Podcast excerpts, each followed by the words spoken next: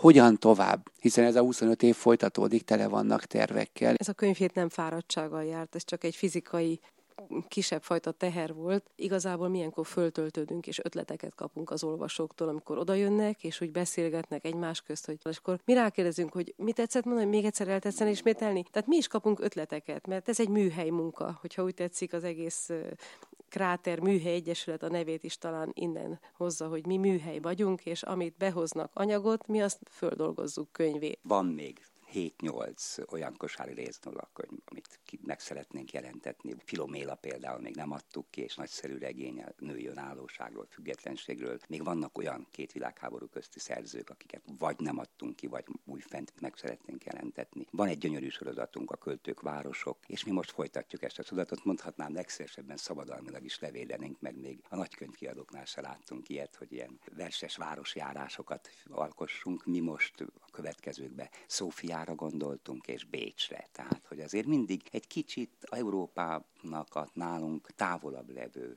európaiakra is mindig gondoljunk, és nem mindig csak nyugatra forduljunk. És szeretnénk folytatni alkotó táborainkat is. Leges legutóbb vicén voltunk, ahol északmezőségi szorványmagyarságban élő gyerekeknek és intézetis gyerekeknek tartottunk tábort, ami rendkívül jól sikerült. Megtanítottuk a himnuszt is, a szózatost is, hiszen ők hol tanulnák meg, román iskolákban ilyet nem tanítanak, és bizony-bizony oda jöttek a mezőségi bácsikák és nénikék, és sírtak. És Turcsány Péter az alkotó pihen, tehát a saját prózájával, saját költészetével van ideje foglalkozni, tervez valamit, jelentete meg valamit, most a könyvhétre, én úgy tudom azért kijött, már mutatják is, egyébként könyvhegyek között ülünk. Elfelejtettem mondani a hallgatóknak, hogy miért megkezdtük a beszélgetést, egy egész asztalt kellett letakarítani hatalmas könyvhegyektől. Szóval Turcsány Péter az alkotó, a saját prózájában, a saját költészetében, hogy tud tovább menni, mit tervez. Végre megjelent gyerekvers kötetem Méhecske Sirató címmel gyönyörű formátumban Ternovszki Béla, pomázi művész illusztrálta a könyvemet, amelynek az alapszellemét úgy Vörös Sándor, Szabó Lőrinc tovább építésének érzem, tehát az ő verseik, az ők versformáiknak a továbbépítésének, és azt adtam magamnak egyfajta összefoglaló gondolatként, hogy nem lehajolni kell a gyermekhez, nem fölemelni kell a gyermeket, hanem együtt lélegezni vele. És hát ez a kötet 40 év összefoglalója, amely nagy része a gyerekeim ihlette versek, másik része pedig a műforma, tehát a változatos zeneiség. Tehát amikor át akarom adni a gyerekléleknek azt a csodálatos magyar költői eszköztárat, amit Csokonaitól kezdve az mint említett Vörös Sándorig csak egyre fejlesztettek. És a politikai, társadalom politikai üzenetek a, a múlté? Nem, természetesen nem. Hát egyrészt pomázon ugye írok egy ilyen kis pomázi levelezést, jegyzeteket, amelyekben mindig a helyi életről is szólok, a helyi érdekességekről, szépségekről. Most például büszkén mondtam, hogy az országos átlag fölött a demokráciában részt vettünk az európai választásokon, tehát pár százalékkal többen mentünk el. Tehát néha ilyen politikai közéletírásokat is megírok. És ami a legfontosabb, és ez lesz azt hiszem politikailag a legfőbb mondani való a Vasalbert, tehát körülvevő áskálódásokkal szembe, vagy pedig a Vasalbert híveknek, hogy az első részét megjelent komoly sikerrel Vas Albert a Boldog Szomorú Ember címen, amelyben az egész mezőségi szociográfiával, az egész mezőség szociológiáját is adtam, sőt a Vas családnak a múltját, mint egy családtörténetileg feltártam, és aztán Vas Albert gyerekkorát és pályaindulásáról szól ez a könyv, még kapható, ha jól tudom, az imént említett boltba. Gyönyörű fényképekkel, történelmi részletekkel, ilyen bevágásokkal, hogy mindenbe képbe legyenek azok, akik, akik olvassák. Hát most jutunk el, 36-ba tartok már a regényben, regénynek nevezem, mert néha elemzek is benne, és szeretnék eljutni 1998-ig, Vasalbert haláláig. Ebben a könyvben 400 oldal Vasalbert életrajz is elolvasható már, tehát nekem van mire építenem, és most a részletek szépségével szeretnék foglalkozni, tehát minél kerekebben megírni azt a második világháborús részvételt, ahol ukrán, ukrajnai asszonyokat mentett meg a a németektől adott esetben, amikor egy hadszintéren visszafoglalták a németek az ukrán területet, amikor 30-asával mentett zsidókat fel a hegyekbe, és máig megvannak azok a zsidó levelek vagy nyilatkozatok, amelyek megköszönik Vasalbertnek ezt a egyébként, hát Tánoki Veres Lajos hat parancsnok által kiadott feladatok voltak ezek Vasalbertnek, és nagyszerűen hajtotta végre ezeket a mentéseket. Tehát a hétköznapokban mozgó Vasalbertet, aki mondjuk mindvégig nyugaton az emigrációba lévőknek. Ő maga is tartott előadásokat, sőt mondhatom,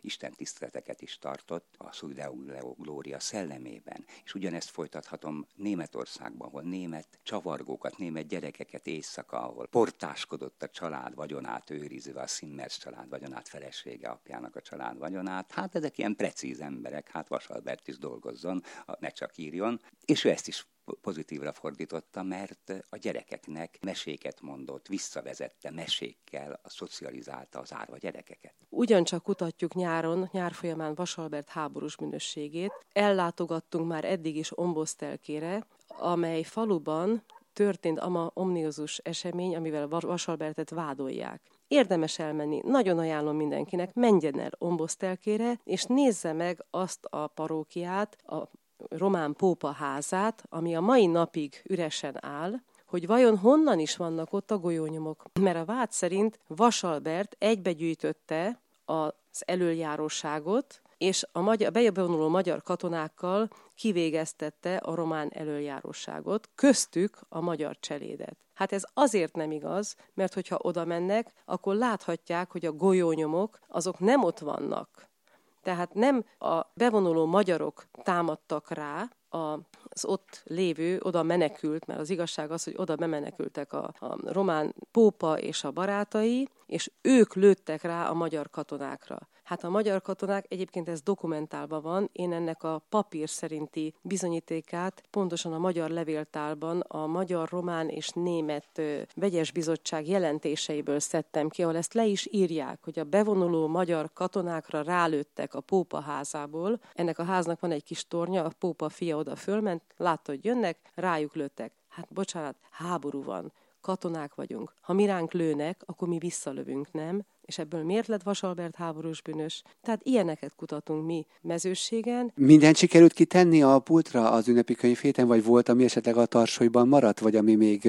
útra való lehet a nyárra? Tovább folytatjuk a kutatást, Vasalbert életművének a feldolgozását, illetve életének feldolgozását, mint ahogy az előbb Turcsány Péter említette. Készül a második kötet Vasalbert életútjáról, és erőteljesen kutatjuk mezőséget, lefényképeztük a 13 almafa egyikét, amely... Jel... Ez a címadója a regénynek. Ez a címadója, és ez valóban létező 13 almafa, amelyik megmaradt. Ma még négy él belőle, ez egy púnyikalma, és jelképesen az almafa egyik ága leszakadt a fáról, de virágot hozott, és termett, és zöldelt. Ez egy fantasztikus, ez egyébként a mi 13 almafánk hátsó borítóján is ott van. Mert ez, nem, ez nem csak költői kép, hanem akár egy üzenet is. Igen, ez egy, ez egy nagyon szimbolikus üzenet, és ugyancsak nagy örömmel szolgál számomra, hogy én, aki énekléssel, népdalénekléssel is foglalkozom, megtaláltam Vasalbert legkedvesebb népdalát. Elmentünk Gyekére, amely szomszédfalú Vasas Szent Gotthárddal, illetve Cegével, és egy néni elénekelte nekem, és ha megengedik, akkor most ezt elénekelem. Köszönjük. Kicsi madár, jaj, de feljársz, mi az oka, alább nem szállsz? Alább szállnék, de nem merek, mert én senkit nem ismerek. Kicsiny madár, hogy tudsz élni, mikor nem is tudsz beszélni. Lámin tudok beszélgetni, mégis alig tudok élni. 25 év a szép irodalomban, 25 év a szép irodalomért, de elsősorban értünk emberekért, akiknek úgy tűnik, hogy még most a 21. században is igenis mondani kell az igazságot, mert sajnos az igazságot el akarják nagyon sokan hallgatni, meg nem történté akarják tenni, és bizony a szép irodalomba is beköltözött az az áldáz ellentét, amikor értetetlen okok miatt értékes, tisztességes, jó embereket, jó írókat, nagyszerű művészembereket akarnak elhallgattatni, és gyaláznak méltatlan módon. Kedves hallgatóink, az elmúlt egy órában a 25 25 éves jubileumát ülő Kráter könyvkiadó műhelyt és egyesületet köszöntötte az egyenlítő, és beszéltünk a 85. ünnepi könyvét és a 13. ünnepi gyermekkönyvét, tanulságairól, értékeiről, és arról a jövőről, ami amíg a 25 év után következik. Turcsány Péter urat és Szutor Ágnes asszonyt hallották az elmúlt egy órában a Kráter Műhely Egyesület és könyvkiadó elnökét és gazdasági igazgatóját. Köszönjük szépen a beszélgetést! Nagyon szívesen. Nagyon szépen köszönjük. Reméljük, hogy önök is erőt merítenek abból a kutatásból, abból a sok-sok könyvből, amit mi kiadtunk. Ehhez kívánok kellemes olvasást a nyárra.